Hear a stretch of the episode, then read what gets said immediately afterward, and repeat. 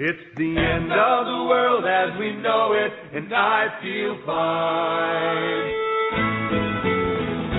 That creative starts with an earthquake, birds, snakes, and aeroplanes. Many fruits and not afraid. I have a freaking listen to yourself the world with its own needs. Something to your own head, beat it up and actually got no sleep. The ladder from the clatter with the fear fight down. Night fire in a fire, Mississippi Southern gangs and the government for hire in the combat site. Spectre wasn't coming in a hurry, the fury beat it down your neck. The reporter pay the crowd, look at that low plane, fine then. Overflow, corner, it'll lose, secret devil, devil, in your heart, me that the and the the right. You patriotic, patriotic, right, my. It's the end of the world as we know it. It's the end of the world as we know it. It's the end of the world as we know it, and I feel fine. Welcome to the Doom and Bloom Hour with medical preparedness experts Dr. Bones and Nurse Amy. Your source for information on how to succeed if everything else fails. And now, your hosts, Dr. Bones and Nurse Amy. And offer the alternative and decline. It's the end of the world as we know it. It's the end of the world as we know it. This is the hour of doom. It could really actually be the hour of doom. I- November 8th's coming up. I feel like we're getting kind of close to that mm-hmm. hour of doom. Actually, that's very pessimistic. That's the world isn't going to explode at on the eve of Right away. November 9th. Not right away. Take a little while. But my goodness, are there going to be crazy, crazy changes? I'll say. and it, if either one gets in, I don't know. I don't know. I don't know. Unrecognizable America, but that's not the topic of this show. Okay, well then you know what Friends what? and neighbors. you know what else this hour is? What? The hour of bloom. That's right. That's right. Hey guys, welcome to the Doom and Bloom Survival Medicine Hour, a happy hiatus in a horrible, horrible world. I'm, I'm Joe Alton, MD, also known as Dr. Bones of doomandbloom.net, where you'll find almost 900, 900, wow, videos, podcasts, and all sorts of stuff on medical preparedness for any disaster. And I'm Amy Alton. I'm an advanced registered nurse practitioner and a certified nurse midwife. I also want to say if the sound is a little funky, it's because we're in still Tennessee. That's right. And the audio quality, although I did fix the microphone for folks who heard a, a crazy show last week, at least in the beginning, we didn't have our proper microphone. Hopefully, I fixed the cable. I think I'm a fixer up it. You are the most incredible.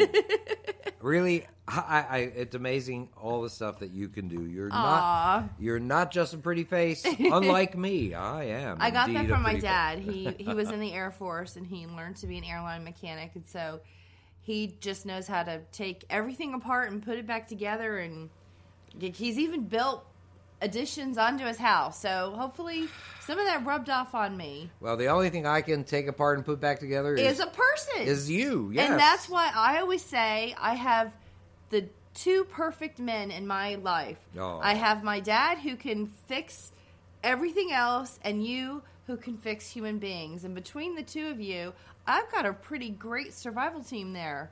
I'm super, super lucky. I'll say, and we're super lucky to have you. Aww. Our mission, well, it is to put a medically prepared person in every family for any disaster. That is our mission, and together we are the dynamic duo. we are the perfect pair, the courageous couple, the gang of two. Be careful of that cable. You're gonna knock it out of the it. computer. I but know. I don't feel strongly about You it. You feel very strongly. That's right. Well, we're here to help you guys out there keep it together, even if everything else falls apart. Friends and neighbors, have you been injured in an accident with a dangerous Democrat or a rapacious Republican? Possibly, haven't we all? Our attorney says, don't call me, call Dr. Bones and Nurse Amy, and listen to this. All information given and opinions voiced on Dr. Bones and Nurse Amy's Survival Medicine Hour are for entertainment purposes only and do not represent anything other than post apocalyptic. Do not represent. And do not represent medical advice. That's right. we don't represent post apocalyptic settings, yes. We don't represent medical advice for anything other than post apocalyptic settings. No contract or provider patient relationship exists or is implied between the host and listeners. Dr. Bones and Nurse Amy strongly urge their audience to seek modern and standard medical care whenever and wherever it is available. Ah, but in a disaster, modern and standard medical care, when is it indeed available? And the bottom line is you better know what to do in a medical emergency. Get some supplies, maybe even some supplies from guess who? From the beautiful nurse Amy's entire line of often imitated, never equaled medical kits in our store at store.doomandbloom.net. Well, they are pretty awesome. That's I have right. to admit. That's right. And it's never too late to become medically prepared. Get your act together. Hey, what is Yes. the story, Morning Glory? We learn as much from you as you do from us. So connect with us. It is easy, and here's the beautiful you know who to tell you how. Well, you can contact us by email at drbonespodcast at AOL.com. Find us on Facebook at our group Survival Medicine, Dr. Bones and Nurse Amy. We have a couple of pages, Doom and Bloom and Dr. Bones and Nurse Amy Show. You can like those, friend us there. Also, you have a personal page, which is Joe Alton, MD, on Uh-huh. Facebook. So many Facebook things. Not our fault. That's a long story. I just say Joe Alton. yeah. No, it says Joe Alton MD. Oh, does it? Yeah, it actually has the MD. There's probably another Joe Alton, as you can imagine. But it comes to both of us. So. yeah. Um, uh, we have a Twitter at Prepper Show, and don't forget our YouTube channel, Dr. Bones Nurse Amy, and our other podcast all about current events and politics. Don't listen if you don't want to hear it. American Survival Radio now broadcasts from KPJC. Relevant. I Did I say that right this Yes, time? yes. Thank goodness. Relevant News Talk Radio out of Salem, Oregon, or Oregon, as they say, and, the voice of Lubbock, Texas Radio, KRFE. That's pretty cool. We're on two radio shows for that one. That's right. A lot of different stations. Well, not, and we don't want to forget our friends at the stations. We don't want to forget our friends at the Prepper Broadcasting Network and uh, the USA Emergency Broadcasting Network, uh, Shake and Wake Radio, Survival Yes. Central, some of the other Thank you for replaying the show. We really appreciate it, That's right. guys. Okay, hey, you know what? What I wanted to talk about a little bit Okay. is what happened with. Now, th- this is an interesting story. I read a story, and it's brand new Mm-hmm. about how Ebola was caused by a mutation, or at least the African epidemic in 2014 uh, was caused by an epidemic. You know, it's interesting that you Uh, bring this an epidemic mutation. mutation. And I saw the headline that you- when you were doing research about this, and I thought, oh, that's so interesting. I cannot wait to hear what you have to say about it. Honestly, Oh, I have. All you had to do to know what I had to say about it was just read my article from October fourteenth, two thousand fourteen. you predicted where this, I said this had happened. This is exactly what What's going is on. happening, and so the funny thing is that they're now just now deciding. let me pat that- you on the back. that- well, thank you so much. You you had it correct. I mean, it, it is amazing to me that these guys didn't really want to say that that's what happened until now up? because the truth of the matter is is that it couldn't be more clear that Ebola was changing. It was becoming more infectious. It was becoming much more of a, an issue. Even studies at Harvard were be, suggesting that there were mutation like effects in that virus. I I personally, this is just one person's opinion, felt that they were afraid of a public panic. And you can tell me if you think this might be right. But they were trying to reassure people that, oh no, it can't mutate that fast and we don't think that's what's happening. And and I, I think what they need to admit is that every single day, every single generation of some viruses mutate. Yes And so they're changing not only on a yearly basis or a monthly basis or a weekly basis, but almost generation by generation. There's some adaptations. And so what we need to realize is that these things are really hard to keep up with. And when you find mutations, by the time, I mean, two years later, they finally admit there was a mutation. Who knows what has happened to that since then? I know. You know, it's not the same virus or bacteria from from month to month. They they can change. That's not doesn't mean they all change, but some of them can, and if they take hold, they can become the dominant one, Absolutely. which is obviously what happened. But you're going to share with us. Now, I just want to. They say that Mm-hmm. this mutation caused infectivity among the human population to be four times as great as it ordinarily would have had been. been. which makes perfect sense because suddenly people who were just near bodies, who I'm not not just mean near, like standing near, but you know, handled bodily fluids. This is the routine of of taking care of their dead is nothing that's changed. It's it's not like they suddenly did things it's like been going on bathing the dead bodies, yeah. right? They this is a routine. They've been doing this for who knows how long, mil- millennium. I mean, so nothing changed in the way they handled these bodies, and yet suddenly people were getting We're sick killing over from from, handling from those handling bodies, dead you know, bodies, doing right. normal funerary customs. suddenly people who had cared for these patients with hazmat suits on and gloves and masks were getting sick because of some small break in their error- procedures. protocol, yeah. Yes, uh, some small thing that really ordinarily shouldn't have allowed them to get Ebola. So something had really changed, uh, and it was obvious to pretty much everyone, but they didn't want to admit it. Right. The interesting thing about this Ebola mutation is they claim that although it made infectivity among humans four times as great Uh-huh. and the viral load four times as much, they say that it decreased the infectivity among animals. So they think that as a result, Oh, it's unlikely that that particular strain will come back in that area simply because that the animal reservoirs, in other words, Right. the animals that carry the virus without necessarily getting sick, Right. like bats, and that, Uh-huh. that's what they had over there, monkeys even, uh, that they may not. they're not harboring this particular exactly. strain They may be harboring a, it less than less infective to human beings. Interesting.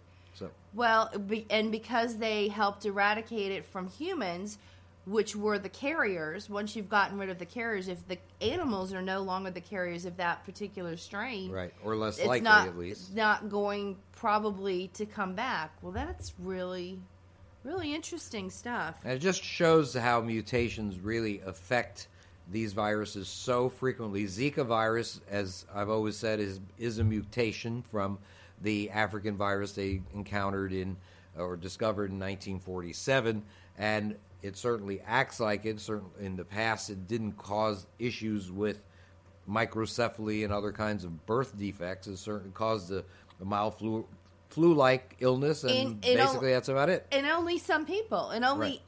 20 Right. twenty percent of the people even have symptoms at all. Let alone, I mean, then then that person has to have been pregnant, pregnant at a certain point in their pregnancy. I mean, it there's so many different Factors, yeah. factors to make it actually a significant disease for a human being, you know, born or unborn. That it's it's rare that it hurts anybody, and now suddenly all of these cases of microcephaly. And you know, I'm going to go back and mention something I've mentioned before. I have a theory, and I'm, you know, someday maybe this one will be proven, but I, I truly believe that the dengue vaccine, and because dengue is related to Zika, like a cousin, that this vaccine suppressed, and they gave it for all four types of dengue in Brazil. in in Brazil that because of that vaccine, the people who received that vaccine, I think they're the ones who got more severe infections of Zika, and they're the ones who had more issues, either themselves or their unborn child. And I think it may come out that that is related. Um, it's not that the vaccine caused the microcephaly, but when you only vaccinate for one or two or even three of the strains of dengue, and then somebody becomes infected with the fourth one that they were not vaccinated for, they have a much, much, much worse infection. So it makes sense to extrapolate that from if you're vaccinated with the four types of dengue, but then you get a related virus, Zika, that you might have a much, much worse infection from Zika. So that's my theory. Right, it's very possible. Dengue virus certainly is a very closely related uh, member of the flavivirus family, just like Zika and West Nile and yellow fever, a number of other viruses. Also, the question is still how come there's so much microcephaly or there were so many cases of microcephaly in Brazil Right. and not so much elsewhere. I mean, I think Puerto Rico just got its first case of microcephaly a little while ago. But and how many cases have they And had? They've had 28,000 or something like right, that cases. But, how many have been pregnant? I'm not sure. That's true. Well, more sure than 2,000 exactly, but more, than more 2,000 2,000 cases um, among all the Zika viruses uh, cases in the U.S. and its territories. There have been about 30,000 actually, uh, if you take them all together. About 2,000 are in pregnant women. And so that's a good question. So the the percentage of of folks who pregnant women who get Zika at a, during their pregnancy, having kids with microcephaly was much higher in is Brazil. much higher in Brazil Than in which other places. again would be a little more evidence towards what I'm talking about. And they really pushed that dengue vaccine on folks in Brazil. So, you know, I'm hoping that somebody out there is going to take a look at this one day and say, gee, because we vaccinated these people for dengue, it allowed them to have a much, much worse reaction in case of the Zika virus. Right. If they got infected with a similar virus like Zika. Exactly. So that's that's my theory, and I'm sticking to it. we still have a lot of other theories too. That there's a Japanese pesticide called pyriproxyfen that's been used in uh, a lot of areas of Brazil that have the highest number of cases of uh, microcephaly. There are all sorts of different theories that are out there, and and certainly we have to look at each one of them. You know, do our own research and come to our own conclusions. Honey, would you like some more coffee? I'll take a little Here more you go. coffee. Thank Let's you so much. coffee. Here go, Absolutely. it's early morning for us folks. So that is that with regards to viruses. Although we are going to talk about viruses today. Today is a infection heavy show that we're uh, doing, and so we're going to talk about that. All right, so everyone get out your hand sanitizers and wash your hands real well. That's right. But first, But don't use antibacterial soap because it's illegal. that's right. Well, let's talk. We can talk about that. That the FDA has actually banned not the soap itself, but the antibacterial The ingredients ingredient, in soap. right. Uh, Nineteen of them in total. Uh, triclosan, T R I C L O S A N, uh, is the main ingredient in, for example, Dial antibacterial soap, and they have just now banned that particular ingredient. Right. And because it has found been found, But tell on- people right. Tell uh, people why, why, it's yes. banned. It's not going to kill you, folks. Okay, Right. it's not giving you cancer. You're not, Right. your hands aren't going to fall off if you happen to have a few bars of this soap sitting around. Exactly. So you don't have to throw it away, but the truth of the matter is, it's not doing you It's much you- good, right. and could possibly eliminate some of the normal bacteria that's supposed to be on your skin that takes up the space so that abnormal bacteria does not Exactly. colonize the area. So that's one thing. And also, they found that there really wasn't a big difference no- in the infection rate whether you used antibacterial soap or not. no benefit. So there was no Zero benefit. benefit. Additional cost. One more chemical we're putting Yeah. on our bodies. Maybe a little risk, but not nothing Right. dangerous And necessarily, but and, could be. And let's just talk about that balance of bacteria. If and I think probably a lot of our listeners know this, your gut bacteria has a balance between good and bad. And when you take antibiotics in your gut, you know, going through your entire internal system here, from from your mouth to you know, the other end, there are bacteria in there that help break down food, help break down nutrients, help you absorb food and nutrients, and also research has shown that affects your immunity. and that having good bacteria is really, really important to how you fight infections.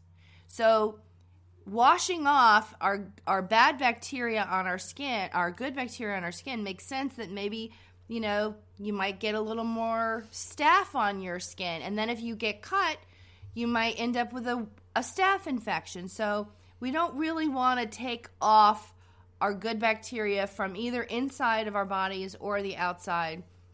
If you knew how much bacteria and, and things lived on the outside of your body in various areas, it would freak you out, especially like your eyelashes, folks. there's some there's some crazy things, but again, if everything's in balance, we're okay. So, uh, antibacterial soap or taking unnecessary antibiotics, neither of those things are good. So, just take care of yourself as natural as possible. Well said, young lady. Eat well, and and by the way, I truly believe in yogurt and probiotics. I, I'm not sure if the capsules do any good. I'm actually taking some myself to try and help um, immunity, but you know, I just don't know. And I, I wish I, I feel like I have a good one because I, I trust my doctor. But you know, live cultures from yogurt. Eat some yogurt every morning. Yogurt, the best thing you could eat. Great breakfast. Yog- Greek yogurt or some natural yogurt, organic, with a little honey and a little granola. Can't beat that breakfast, and maybe a little bit of fruit. So Some that's a- sliced strawberries or sliced bananas. Sounds delicious Great too. breakfast. Absolutely. Yes. Good for you. But also remember that your immune system is life. There are lifestyle things too involved with your immune system. Smoking's bad for you. You need to get enough sleep. That's another important thing. A little sunlight Yes, sunlight, di- uh, for vitamin a D. Uh, diet high in antioxidants. We had a show, an entire show on that a while ago. Fresh, right, which would include fresh vegetables and fruits, but make sure you wash them. Get the pesticides off. Oh, absolutely. Got to wash your fruit and vegetables very, very well.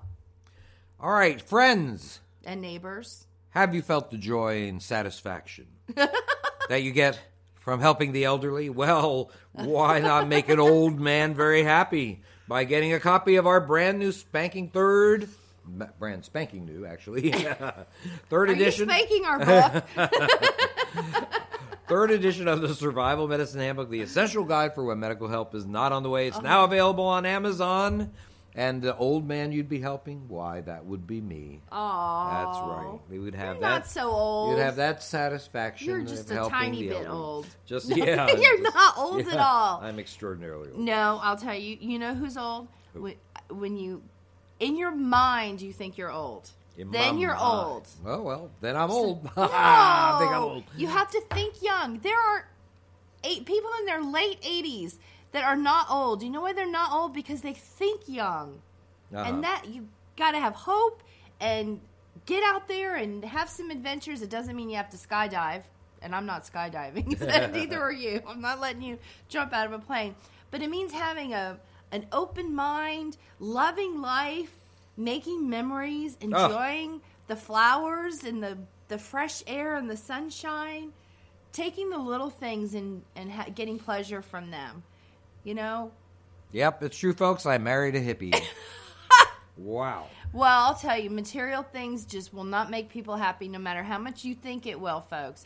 It does not. Look at the most miserable people in the world are probably the richest people in the world. And they keep buying things and trying to get things.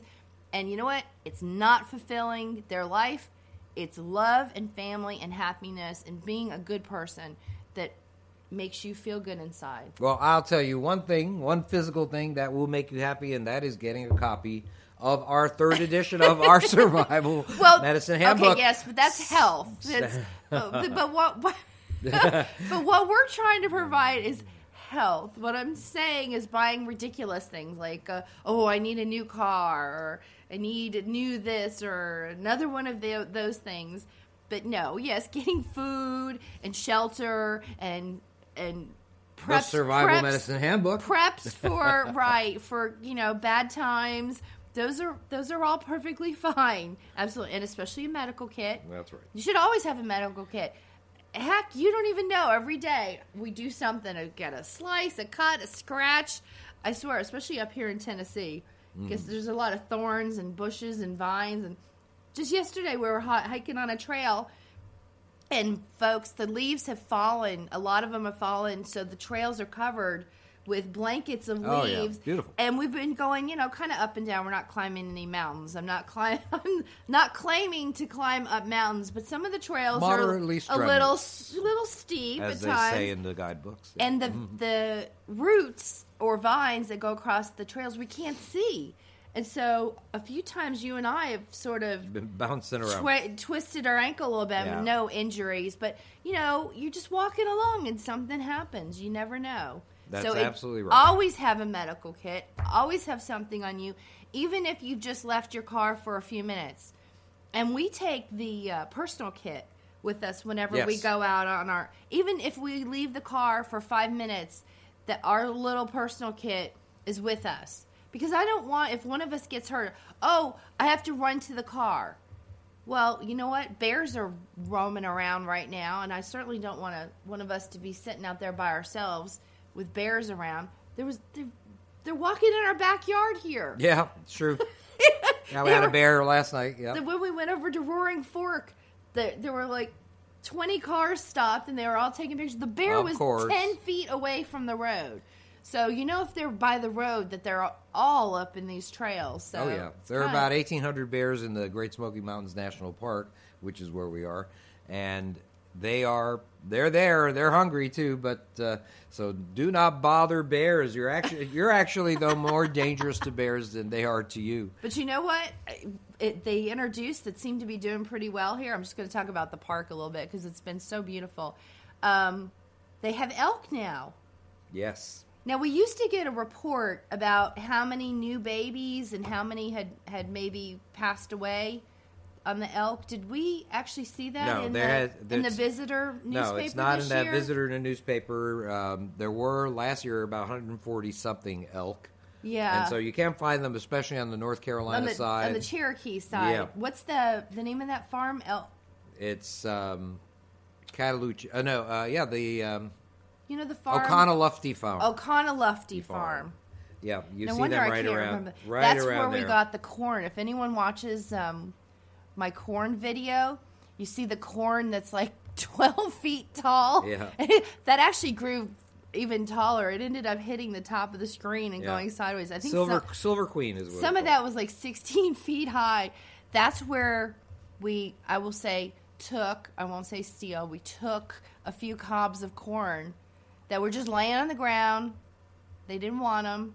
And we grew that corn. Yeah. That was really cool. Yeah, it was pretty amazing. And they try to only grow heritage stuff, things that, that have been growing in that area for a long time. So I actually had heirloom corn from the Smoky Mountain National Park in our corn video. You could see that on our YouTube channel. Well, you know what? Lee, uh, let me say just a second. Uh, talk for a Go second since you we want. mentioned. I, I took since you we mentioned I- bears, you I, took took me you, I out took you of out on a trail. Yeah. I took you on a trail. I took you out on injuries. Uh, we talked about some bears. We talked about the elk, which is really cool. Oh, you know what we're seeing a lot of also is chipmunks. Chipmunks. They're so cute. now, interestingly, chipmunks are theoretically more aggressive in the fall than they are any other time because they're trying to get food or trying oh, to do whatever. aren't they scattering around like they're scurrying, around. and yeah. like da, da, da. they're working really hard. incredible. So Good work ethic. now the most important thing I think. Well, let's talk a little bit about Well, black bears, bears. Black oh, bears, they're very scary. You might be surprised to know that they're only about eight ounces when they are born. However, they can reach up to 500 pounds as adults. At least the males can. Males, interestingly, are called boars. Boars. That's right. But uh, the baby bears are not called piglets; though they're called cubs. You know, somebody needs to straighten out that whole animal world naming thing. Yeah, I know. I very mean, strange. really. I mean, really. A gaggle Of and geese, a murder of crows. murder of crows. right. now, interestingly enough, when we talk about bears, we usually talk about situational awareness, and we've Right. talked about that. So let's talk a little bit more about what to do if you happen to come across a bear. Of course, you should probably avoid hiking at dawn or dusk or at night because bears basically like to be out and about when you they're especially before Well, they brec- hibernate. breakfast and dinner. Yeah, well they well they need to. Yeah, here we go. Well, they need to fatten up as much as they possibly can, and if you encounter a bear on the trail, you- you should probably first off you should be relatively noisy. Don't uh, you don't want to come across a bear, surprise a bear. Uh, you definitely want to have a little bit of noise. Let them know you're around. Most of the time, the bears aren't going to be hunting you. They're going to be trying think you're hunting them, and will go away. Now, so therefore, you know, seeing the Star Spangled Banner on the trail is probably not a bad strategy when it comes to avoiding bear encounters because the bears are probably going to not hang around you. I mean, of course, don't do it with a uh, hamburger or a hot dog in your hand. That's probably not a good idea. now, right. let's say that you encounter a bear at a distance. If you do and the bear doesn't see you, just keep out of sight and go slowly behind, downwind of the bear if you can. If the bear does see you, though, slowly retreat the way you came. A bear that is in defensive mode is going to huff, it's going to hiss, slap the ground with its paws, maybe. It's going to tell you that you're too close in some way. So put some distance between you and the animal. Now, the one thing you shouldn't do is not run. Do not run because oftentimes these guys will chase you just because it's, I guess, an instinct of them to do so. You're that's a prey response, and so uh, you may be saying, "Hey, I am your prey." Now, the concern that you should have is if a bear, bear follows you quietly, it's got its ears erect, its attention is clearly directed at you. It might be in predatory mode if it's not acting defensively.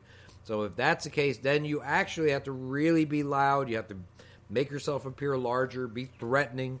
Uh, if you're in a group, stay together. Look, you'll look like a bigger threat.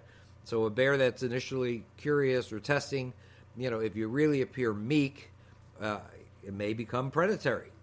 So that's something that's important. You might consider carrying some pepper spray or something, but unfortunately, pepper spray is most effective at a very close range, like five or ten feet. So that's really sort of up to you. Now, remember, you cannot outrun a bear, so do not run. Now, unless you're a squirrel, don't try to climb a tree. It's you know, I don't know about you, but I'm not at the point in my life where I can climb a tree faster than a bear. So, I'd like to see it though. so I'm not, right. I will. I promise, folks. If he tries to climb a tree really fast, I'll take a video. So anyhow, the bottom line is, if you do wind up in an encounter with a bear, it reach it actually physically attacks you. Kick it, punch it, hit the bear in the face, the eyes, the nose, with whatever you have. Anything. Now, some people say you should play dead, and it might disconcert the bear. Some people do believe in that, uh, but remember, deer, deer, uh, bear feed on dead carcasses, like deer carcasses and things like that. So, you may wonder if it really is the best idea to pretend to be one. so, but if you one thing, if you're on the trail and you have a backpack, if you're going to do that, lay on your stomach have the backpack on top of you. Make sure you protect your head with your hands and elbows and the back of your neck, especially also. So that's that's something. And and let's say if it's a mother that's just protecting its cubs, they decide you're not really a threat. So that's the deal. And of course, because you probably won't get away from that kind of encounter without some uh, claw marks, then you definitely need, as Amy says, a decent medical kit. So that's something that's very, very, very important. Oh yeah, we we also get sticks before we go on uh, any significant hikes. If we're just leaving the car for a little bit, we don't. But we usually have uh, hiking sticks, walking sticks with us, and it's not just great for stability, but it's also great in case you know you need to poke something in the nose to keep it a little bit further away from you than you want it. Now I want to say something Yep, about she does that with me a lot. Yeah. Pokes me in the nose. I have a Joe stick. Is that what Yeah. you're saying? Instead of a bear stick? Poke me right in the nose. I try not to. Um, hibernation. Um, it's interesting that um, you know some people say, "Oh, they don't really hibernate," or "Oh, yes, they do." The fact is, and um, this is the truth, is they actually do lower their metabolism and don't need a lot of calories to maintain their weight and their muscle and their strength, but they can leave their den. Their dens are not as deep as some animals, and if they hear noises, they actually will leave their den and go inspect and find out what's going on. So, they're not like they're not in that Dead to the deep, world, you're saying? right? They're not in that deep poke me with a stick, I won't move kind of thing. They're they still have a little bit of alertness, and they will move around. So you might find bears walking around even though there is snow outside. So don't think just because it got really cold that you aren't going to have any bear encounters and you're completely safe.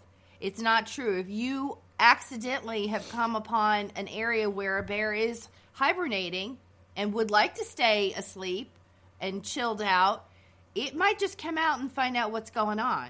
So, you know, don't think that you're completely safe. And I just wanted to mention that for people who think hibernation means absolutely you won't see any bears in the winter. It's not true. So, bottom line, don't poke a bear. We don't try to stay away from bear dens, which of course Right. there's no signs that says entering bear den area. Right. There, there are signs on the road that says you know active bears. We have Right. seen those at the beginning of a lot of trails. Yeah. Bears are active in this area. That- Yeah, that's bears are, which is always a really fun sign to read just before you go deep into the woods by yourself. yeah. it's like, okay, honey, uh, you got your running shoes on. and I've read some really funny T-shirts, but one of them in this, uh, one of our favorite um, hiking, camping little stores. Uh-huh. It has it. It says, and I'm probably just paraphrasing because I don't remember the exact words, but I believe it says, "Never hike alone." Always hike with someone you can trip and run faster than. so My favorite is uh, I hiked the entire width of the Appalachian Trail right. instead of length. Length, exactly. All right, you know what? Let's talk about something else. We talked about a 500 pound problem, and now we can talk Yeah. about a 500 micron problem. And that, uh, you know, recently I wrote about the medical issue that would be very unusual in normal times, but Mm-hmm. a bigger issue in times of trouble, or if you happen to go on a mission to, let's say, to an underdeveloped country, that was parasitic worms. Ooh, and yuck. that, that occurs as a result of problems related to poor hygiene, sanitation, and these are chronic issues in a lot of countries. And they cause parasites to reach, ep, reach epidemic epidemic status. Right. Well, there's uh, just one thing. Um, that would be a, another reason why you and I are not going on Naked and Afraid. right? Yeah, I've seen. Just, I'm just going to add and- that yeah. to the li- th- Yes. add that to the the list of reasons reasons why. There's a whole bunch of them before Well, we that. have but a I'm good- going to add that one to the list we have too. a good, a few good friends who have done that, and they've they've done they've done very well on it, but not uh, not while they're doing it after after Oh. they're, after they finish. so anyhow, but I want to talk about other types of parasites today that are more common in local water sources, especially in North America, and especially if you hike in some of these beautiful areas that have mountain streams and things like that. They're much more common than the worms that I wrote about recently, and but they can have dire consequences. And one of these is called Giardia. And Giardia is a family of parasites that's found in just about every region on Earth. In North America, we have to worry about something called Giardia lamblia, sometimes known as Giardia intestinalis. And you can figure out what the problem is there. but let's talk about parasites in general. you know what? They, all sound horrible. That's right. now, a parasite feeds off and other organisms live, and Giardia prefers mammals, including humans. And it is a hardy bug. It can live for long periods of time in moist soil or water. And uh, and if you get infected with it, it that infection is known as giardiasis. I, it's hard to say whether you can call it infection or infestation. Uh, occurs as a result of ingesting food and water that is contaminated with feces, often animal feces, uh, that you might wind up seeing in or or having contaminate, let's say, a, stream in the mountains. Now, once a person or animal becomes infected with Giardia, it inhabits the intestines and it chronically passes it in excrement, at least for as long as the infection is active. Now, the most common cause of Giardia transmission, well, that occurs, believe it or not, from person to person, not just not necessarily from poorly prepared food or food or unsterile water in the backcountry. Truly, improper bathroom hygiene accounts for the majority of cases. And Okay, that's gross. I'll say, Because you can extrapolate that into what it means. It means people are not washing their hands and then they're touching other things that people are then putting in their mouth. That is gross. Wash your hands after you go to the bathroom, people. yeah, what's the matter with you? Oh, That's right. Um, well, once you become infected, as I said, it inhabits the intestines, and then you start having some issues. Now, by the way, one of the most common re- ways to get this is not from hiking in the wilderness, but actually from having a kid in daycare. There are mothers and child care workers who, who don't adhere to strict hand washing. Big problems, especially while you're ch- changing the diapers of uh, a baby that Of happens to be infected. yes, Yeah. yes. Absolutely. Now, the symptoms of Giardia don't appear immediately. They can begin as early, though, as two days after infection, maybe longer, though, in some other cases, a couple of weeks in some cases. Now, as an intestinal infection, you can see a significant watery diarrhea, and the stools, when they do come out, solid or semi solid, are, are soft and greasy looking. Greasy, right? That's, right. the key to it. That's right. they And- look oily. Right now, other symptoms include gas, a lot of bloating, abdominal cramps. I guess they all three of those go together.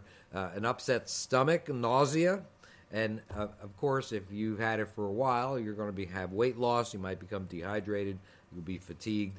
All of these things don't sound necessarily so bad in at least in mild cases, but uh, in, in the severe cases, the symptoms last for weeks and they could lead to really severe dehydration. And of course, in earlier times, that was a common cause of avoidable deaths.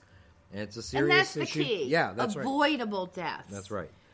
You know, you can't. Uh, you know, if if uh, Negan from Walking Dead uh, comes at you with the bat and and what's the name? Lucille, I think his name Oh, is bat, the- the baseball bat bat, whacks you on the head. You might not be able to do much about barbed it. wire. Right. You might not be able to do much about it, but you certainly can do things to avoid dehydration and avoid other. And treats. That's exactly right. Exactly. So it, wherever advanced care is not available, the truth of the matter is is that it is a serious issue, dehydration, and children especially prone to it. They don't have as much of a uh, water reserve, I guess, as adults do, and if, especially if they're, they're they have chronic dehydration because they have these parasites long term. It can stunt their growth. It could cause developmental abnormalities, all sorts of things like that.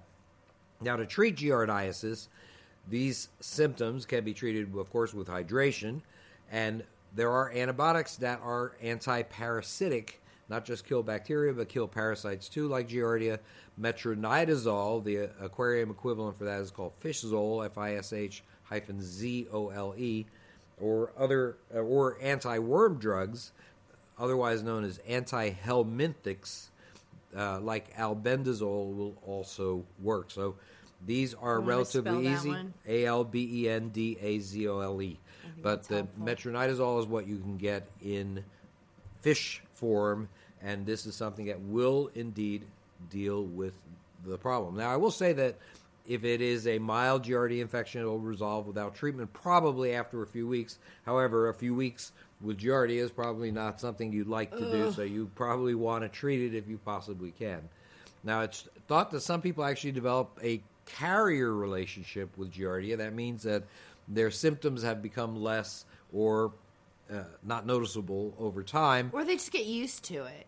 Right. And, it, and it's not causing a severe problem. I mean, if you obviously get severe dehydration, you're not going to be able to move. But if you're you going can to be keep stuck yourself in bed, right. right? If you can keep yourself hydrated, though, you might be able to function. Have a tolerance, right? The, the problem is that you could be contagious. you're st- right. You're still infected. Exactly. and that can even happen sexually. There's even sexual transmission of this through oral and fecal routes. I mean, some Okay, we won't get into details a- about that, but we, we won't talk about how that occurs. I think people can use their imaginations. Ugh. crazy, baby, crazy, baby. All right. Well, to prevent giardiasis, of course, there there is no true medicine or vaccine that prevents giardia. However, there are a number of precautions that are going to minimize your risk of infection. Number one, Wash your hands, for goodness sake. Hand washing after going to the bathroom, changing diapers, or before or after the preparation of food is going to decrease significantly the chance of a Giardia infection. Use alcohol based sanitizers if you can't have soap and water available to you, so that's something that's always important. Alcohol based sanitizers, these are good medical supplies to have. You know, it. I, I just want to mention something. It's been a while since either of us had kids that were in daycare. just, just a while, a few years. I wonder if they require gloves now for changing diapers. I'm actually looking that up. That is a good question. I'm I'm looking. Day, I'm looking up daycare rules about changing diapers. Interesting. So that's something. Now, of course, if you have questionable water, disinfect it. Uh, avoid drinking untreated water from lakes, rivers, creeks, and springs unless you filter it with products like, let's say, the Life Straw, the Mini Sawyer. These are excellent uh, and compact water filters. Of course, there are bigger ones like the Berkey water filter. Uh, alternatively, bring water to an active boil for, let's say, one to five minutes first and add a minute for every thousand feet of elevation because water boils at lower temperatures higher up. Uh, I will say that Giardia is relatively resistant to bleach. Uh, that's a commonly used water disinfectant, so you have to use more bleach than normal if you want to try to get rid of it using that method. Okay, well, there's actually a website called gloveuniversity.com. Glove University. I'm not kidding. Okay. And it's disposable glove use in childcare facilities. Uh, and they say federal regulations, while we are unaware of any specific federal regulations pertaining to glove use while changing diapers, OSHA does require gloves to be worn whenever hands come in contact with any body fluid, including urine or feces, visibly contaminated with blood. So that would not be during diaper change. However, state regulations are requiring gloves in a certain number of states, including it's just a few here Alabama, Arizona, Illinois, Rhode Island, Vermont, Virginia, and Wyoming. While other states recommend glove use and mandate a facility have gloves available, they stop short of requiring gloves to be worn during diaper changes. And frankly, folks, if I had a newborn or a young child that needed a diaper change at a daycare, I would raise heck, and that's the nice word, that anyone who touched my child down there better be wearing gloves because I don't know where their hands have been. They might have just changed somebody else's diaper. Don't give my kid something. No True wonder these that. kids get terrible diaper rashes. Okay, so anyway, make sure that someone wears gloves if they change your child's diaper, if it's not you, because you know where your hands are. And as parents, we are careful about our children, but others might not be. Again, well said. Now, travel concerns. Now, you could be an adult and uh, moving away from uh, childcare. Uh, you could be an adult and traveling, or a kid and traveling. And if that's the case, you're going to a place where water is of questionable quality. Use bottled water wherever you can, even for brushing your teeth. Now, that's the thing. People don't realize that water is going to be used to hopefully clean food that you're that's being prepared there. Water is being used in making iced tea. Let's say uh, water is being used by you just to brush your teeth. So when you're brushing your teeth, what are you doing? You're basically uh, wetting your toothbrush Absolutely. under the under the faucet, and that's something that you might consider avoiding and using bottled water for that while you're traveling in places that are dodgy. Oh, so absolutely. that's important, and also we do that. We use bottled water to Right. brush our teeth in exactly unsavory exactly. locations. But also avoid ice. if in local drinks, And Yes. avoid putting ice made from local water in drinks. That's where people really get in trouble, I think, because nobody really realizes that. we do. And we're actually sort of lucky. I'm careful. You know, no you- ice, please. If you travel to Europe, they really don't put ice in drinks, and I guess that we should be thankful for them not to Well, they're that. starting to put ice in it more often. I think they're getting tired of tourists asking, so they're just doing it. But just say no ice and brush your teeth with bottled water. Uh, both of those are really good advice, honey. Now, a lot of these vacations, you might go swimming, and so if, when you're swimming, you probably should keep your mouth closed. So that's something that they also recommend. I remember in the Rio Olympics recently, uh, there was like some Gonna mention the huge percentage of infection that occurs as occurred as a result of opening your mouth while the participating in one of the sports that is in was in the bay there, So which had all this human sewage and weird, crazy bacteria there. So, so that's something that's pretty important. Also, so that's important. Uh, wash food before you eat it. Uh, raw, raw fruits and vegetables before adding them to your meal. And you have to wash food with safe water. That's one thing that's very, very important. And uh, and this, uh, I'll say this again: you should practice safe sex, uh, sexual intercourse, especially certain types of sexual intercourse can transmit giardia through the fecal route. So Oh, avoid this we go method. again. avoid this method or use a barrier like a condom. This well, hey, I'm I talking you're medically. I'm a doctor. I'm talking know, medically. This is sort of what I, I have to do. I mean, I, what we have to just realize is that sometimes the smallest organisms can cause really major medical issues. You're and, absolutely and that right. can happen in good times. That can happen in bad times. You're right. And in either situation, you really have to pay careful attention to sanitation and hygiene. You got, you know, if you can do that, then you will have the best chance of keeping it together at home, abroad, on that wilderness hike, in just about any situation. Just pay attention to it, and a giardia is one of the things that you should pay attention Well, to. and you know, and and the whole condom protection thing, you know, there is a huge uptick in STDs. Again, I I I, I don't know when there was a time actually that they've said they've gone down, but they keep saying, "Oh, it's getting worse. It's getting worse. It's getting." My gosh, how are we going to get a hold of this? People have got to use protection until you know the person that you're with doesn't have anything. That means everyone's got to go to the doctor. And you need to take your test results and hand it to your partner. So you don't just take their word for it. Oh, yeah, I'm clean. Uh huh, yeah. All right, well, I saw that happen with a patient of mine who was pregnant who came in with an infection, a really bad sexually transmitted disease. And I said, honey, your partner is going out on you, and you have got to use protection if you're going to stay with him. Because the next thing he brings you is going to be really bad. And lo and behold, this woman came back a year later, pregnant by the same partner, and you and I had to tell the woman that she had HIV. Yes, I remember. Horrible. Yeah. Horrible. Please, folks, protect yourself. You just don't know. You need tests. You need to have proof. Do not take someone's word that they're clean. Until then, use protection. Be super, super careful. Abstinence is always the best advice when you don't know. Well, you have said just an awesome number. There have been nuggets of no- there have been nuggets of knowledge Just let me all talk. through this show. Just let me talk.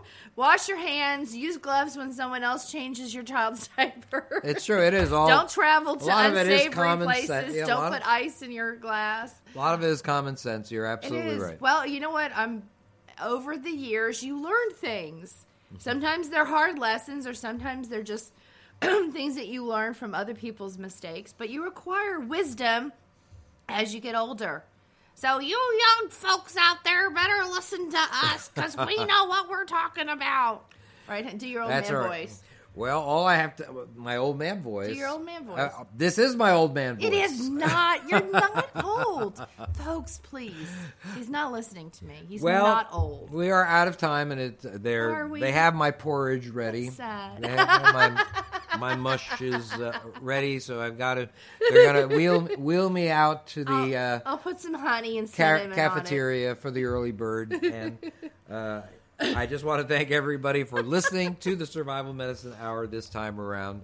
And we are going to, I guess, see you next week. It will Yes. still be our next week. will still be in. Gatlinburg. Uh, yeah, Tennessee. We will. That, it, that'll be like one of our last days. Right, and- sad. yes, and we'll, Might be really sad depending on the election. Don't Oh boy! Well, no comment there. All the best to, To everyone. everyone, all to we can do is everyone, no every- matter who, who you're can- voting for. All we can do is wish Good luck. good luck to everyone. Thanks for listening. See you next time.